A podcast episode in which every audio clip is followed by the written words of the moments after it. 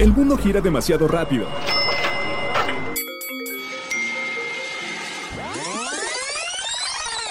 Mejor, tómate un break.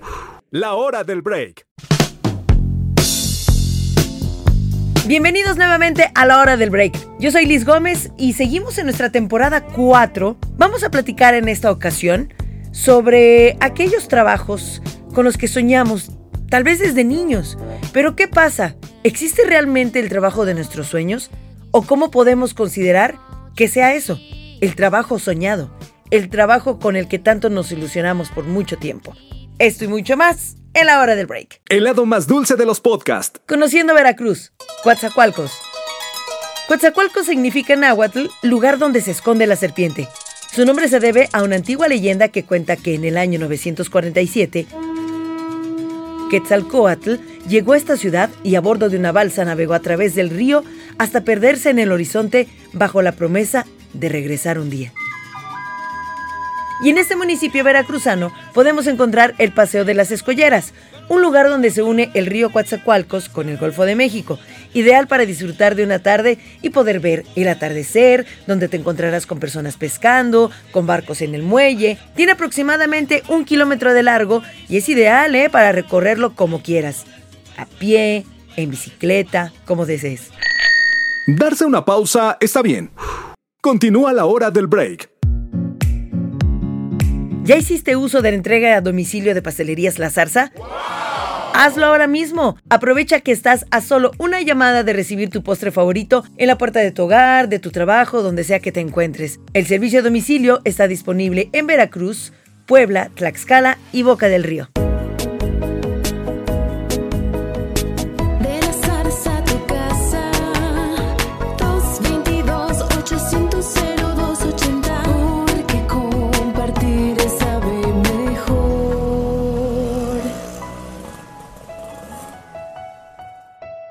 Escúchanos por Anchor, Spotify, Apple Podcast, Google Podcast, desde tu celular, tablet, computadora y hasta en la tele de tu sala. Continuamos a la hora del break. Yo soy Liz Gómez y nuevamente te saludo, Luisito. Ya no nos habíamos saludado hace, hace rato. Hace rato que ya no nos tocamos, sí. Mira, ya hasta se me había olvidado cómo era tu carita tan No, bonita. y mira que ahora con sin el cubrebocas, Ajá. poco a poco regresa la, la normalidad. Es verdad, pero mira, qué bueno que ya estamos aquí de regreso y ahora platicando de algo que, pues que yo creo que nos va a remontar incluso algunos hasta nuestra infancia, ¿no? ¿Qué soñábamos ser cuando éramos niños? ¿A qué queríamos dedicarnos? Y creo que muchos comenzamos a temprana edad como a idealizar las profesiones, los trabajos, todo esto a lo que nos vamos a dedicar. Híjole, y pues también entrar en, en planos realistas creo que cuesta un poco en ese aspecto, pero vamos por partes, mi querido Luis. Primero, bienvenido nuevamente. Claro, Liz, muchísimas gracias y nuevamente les agradezco la invitación a, a compartir un poquito con, con quienes nos escuchan. Ok, gracias. Oigan, y pues ustedes que nos están escuchando seguramente también se preguntarán, ¿realmente existe el trabajo de mis sueños, Luis? Pues fíjate que hace algunos días escuché la historia de un futbolista que decía que toda su vida se había querido dedicar a esto y precisamente había tenido una, una formación desde siempre, ¿no? Es decir, su papá fue futbolista, su abuelo fue futbolista y él ahora es uno de los futbolistas más reconocidos. Órale. Entonces, pues a final de cuentas esto puede ser el, el acercamiento al trabajo de mis sueños, pero todo implica desde, la, desde el- lo que nosotros podemos compartir en nuestra sociedad, en nuestro primer círculo, en nuestro contexto, y seguramente el idealizar junto con el trabajo y la preparación, pues seguramente nos va a dar un buen resultado. Oye, también, ahorita que comentas eso, como también hay familias que de repente, como es como toda una tradición, que todos se dedican a lo mismo y no, no falta el negrito en el arroz, ¿no? Claro. que se dedica a otra cosa. Tengo una amiga, perdón que te interrumpa, tengo una amiga que toda su familia, sus papás, sus hermanos son médicos y ella trabaja en radio. Bueno, ha trabajado en radio, imagínate. O abogados, O abogados o también, arquitectos, claro. ¿no? Que suelen poner el apellido y el y, y- y a qué se dedican, ¿no? Por ejemplo, Martínez y asociados, ¿no? Pero la- la- el apellido eh, ya empiezan a reconocer de qué trabajan estas personas, abogados, arquitectos, despachos, etcétera.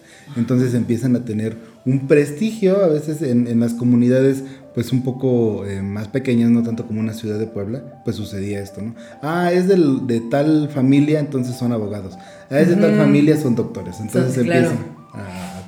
Sí, por supuesto. Oye, y también cuando nosotros pensamos en el trabajo de nuestros sueños, pues como que también pensamos que dedicarnos a eso nos dará dinero o nos dará por lo menos una vida más holgada, ¿no? Y cómoda. ¿Qué pasa cuando el trabajo de nuestros sueños o a lo que yo me quiero dedicar no va de la mano con un salario, pues con el salario que también desearía tener? Pues yo creo que todo depende también de lo cultural. Es decir, eh, desde hace años, ¿no? No quiero ver de- en qué año estudiamos la prepa, pero al final, este... Hace desde poco. hace muy poquito, hace, hace unos meses. Teníamos una materia, o se tenía una materia que era este, orientación educativa, ¿no? Y en ese sentido, ah, nosotros teníamos que pensar, o empezaban a, el profesional de, de esta, de esta materia, empezaba a, a revisar cuáles eran las actitudes y aptitudes de algunos compañeros en la prepa que pudieran detonar qué o qué querían estudiar. Y eso, pues a lo mejor en un futuro hacía más liviano el hecho de enfrentarse al mundo laboral. Es decir, que desde que tú elegías tu carrera sabías que era una carrera muy bien remunerada o que ibas a tener dificultades para que esta remuneración pues pudiera cumplir más allá de tus necesidades, es decir, tus gustos. ¿no? Entonces es ahí en donde creo que como culturalmente, escolarmente, tenemos que empezar a, a- a- a planear desde antes qué es lo que viene para nuestro futuro.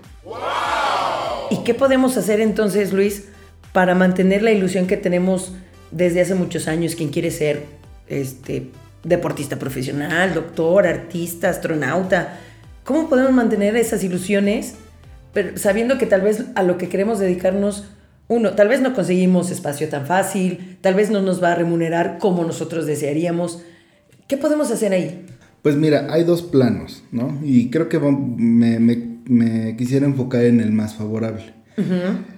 Hay eh, profesionistas que cumplen con lo que les toca o lo que les corresponde y se dan el tiempo de estudiar ahora sí lo que ellos quieren y de pues cumplir algunas expectativas. Tengo el caso de un conocido que estudió para ser maestro, estudió en la normal, Ajá. pero en tanto, pues, del concurso, ¿no? Todos estos concursos por la plaza y todo, decidió estudiar veterinaria, que es lo que a él le apasiona. Entonces, de lunes a viernes es maestro, ¿no? En, en una escuela. Y sábado y domingo, eh, y supongo que en las tardes se dedica a atender a sus, a sus animales, tiene caballos, tiene conejos, ¡Guau! tiene su propia granja. Y esto, pues, mata dos pájaros de un tiro. Es decir, tiene el ingreso como tal de ser maestro, pero también tiene el ingreso que, que obtiene a partir de su granja. Entonces, una cosa no está peleada con la otra, ¿no? Claro. Desafortunadamente, a veces la economía pues no es muy favorable y, y- y somos de gustos caros, ¿no? En algunas ocasiones. Sobre todo. Entonces, de pronto, a veces la pintura, pues no es un, no es un pasatiempo barato por todos los óleos y todas los- las pinturas que tenemos que comprar, pero nuestro trabajo nos ayuda a que esto pues se pueda cumplir. Si más adelante pues ya una pintura tuya es reconocida, incluso te la compran, pues que a todo dar, ¿no?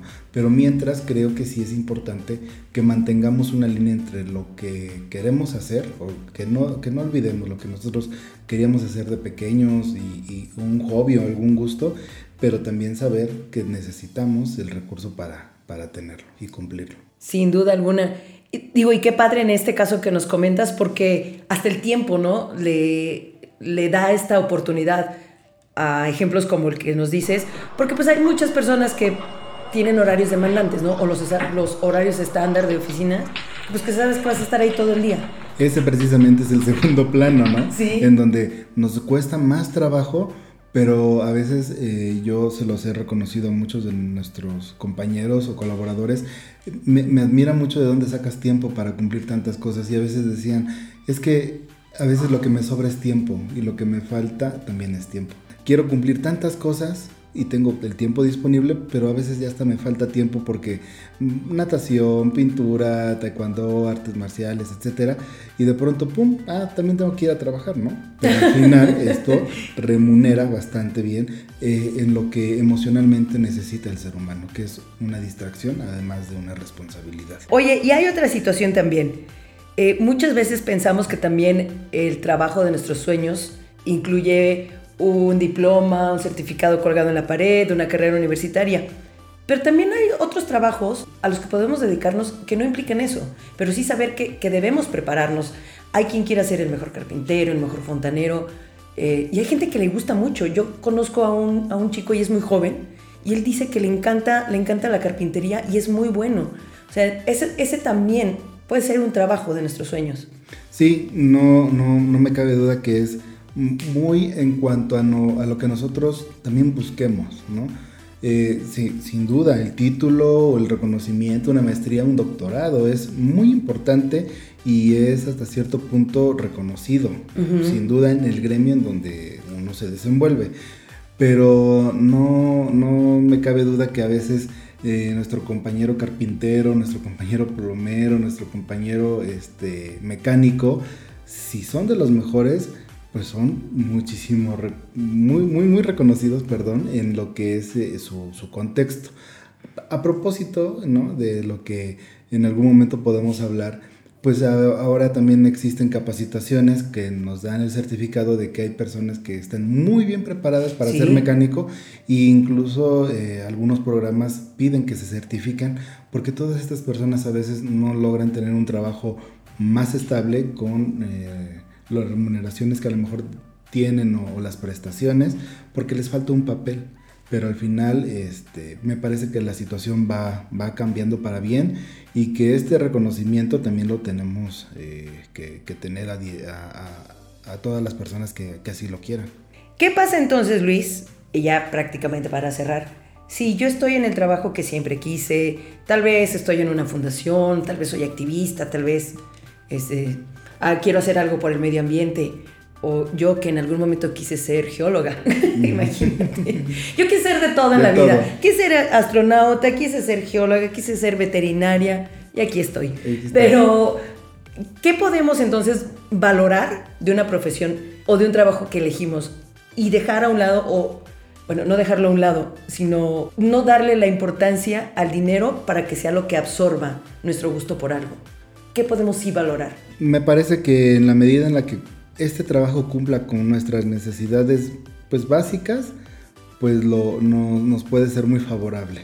Pero también tenemos que ser conscientes y, y a lo mejor está mal que yo lo diga, pero el gastar más de lo que uno gana, pues a veces ahí empiezan las dificultades. No siempre el trabajo que te remunera más es el que te hace más feliz.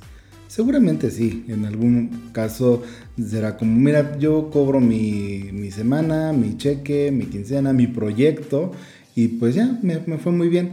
Pero hay personas que aún y con todo esto no, no están satisfechas y te llega una edad en donde ya quizá la jubilación o el hecho de que ya te vas a retirar y, y tienes lo suficiente, pero no tienes algo importante en el, también en el ser humano que es una red de apoyo una red de apoyo en cuanto a, Claro. a emociones, a compañeros de trabajo, a veteranos, ¿no? Que de pronto tienen ahí su- sus reuniones también, con quien irte a tomar un café, a jugar un ajedrez. Y eso creo que a veces habría quienes lo cambiarían con tal de, todo lo que tienen lo cambiarían con unos cinco minutos al menos de, de esparcimiento y de que alguien los escuche y escuchar a alguien más. Perfecto. Mi querido Luis, muchísimas gracias. Muchas gracias Liz y un saludo a todas y todos. Sigue a La Zarza en sus redes sociales, Facebook e Instagram. Pastelerías La Zarza. Estamos en plena temporada de Día de Muertos, de cosas que nos encantan a los mexicanos y de mucha tradición. Así como el pan de muerto de Pastelerías La Zarza, que es un pan de temporada elaborado a base de mantequilla y aromatizado con esencia de azar, decorado con forma de esqueleto, disponible en varios tamaños. Pan de muerto con azúcar grande, pan de muerto con ajonjolí grande y también el paquete individual con seis piezas mixtas. El pan de muerto está disponible en los meses de octubre y noviembre. Siempre hay una sucursal de Pastelerías La Zarza cerca de ti. Búscala en Puebla, Tlaxcala, Morelos, Hidalgo, Veracruz y Ciudad de México. De acuerdo con un estudio publicado por IMCO, es el Instituto Mexicano para la Competitividad, estas son las 15 carreras profesionales con mayor demanda en el país actualmente. Medicina aparece en primer lugar con el 14.4%, odontología 28.2%, veterinaria 31.3%, arquitectura 32.5%, literatura en quinto lugar 34%, seguido de enfermería 35.6%, ciencias políticas 42.5%, psicología 42.6%, comunicación y periodismo 45.4%, biología 46% y los cinco restantes son diseño gráfico 46.1%, formación docente para preescolar 46.4, minería y extracción 49.7, formación docente para primaria 51% y negocios y comercio con 51.4%. Ahora, se preguntarán, ¿Qué significa esta lista? O sobre todo, ¿qué significan los porcentajes? Bueno, son las carreras más solicitadas y el porcentaje indica la cantidad de estudiantes que logra ingresar a estas en universidades, sobre todo del sector público. Por ejemplo, de todos los aspirantes a estudiar medicina en universidades públicas, solo el 14.4% logra ingresar, contrario a formación docente de primaria, que 51% de los aspirantes logra un ingreso. Y entonces, ¿Hay carreras que tengan una mayor aceptación para su ingreso? Por supuesto que las hay. Formación docente para programas generales tiene 97.1% de ingreso de sus aspirantes y con 100% de aceptación se encuentran formación docente para medio superior, música y artes escénicas, ciencias ambientales, así como producción agrícola y ganadera. La hora del break. Felicitamos a todos aquellos que están cumpliendo años, celebran su santo, algo muy especial, Sirenia, Tobías, Carlos, Zacarías y festejamos también a San Martín de Porres. Yo soy Liz Gómez, muchísimas gracias por dejarme acompañarlos una vez más a través de la hora del break. Ya lo saben, cada viernes un nuevo episodio. Pasteles para compartir. La vida es para convivir. Si lo compartes, te va a gustar más. No decimos adiós, solo hasta la próxima hora del break. La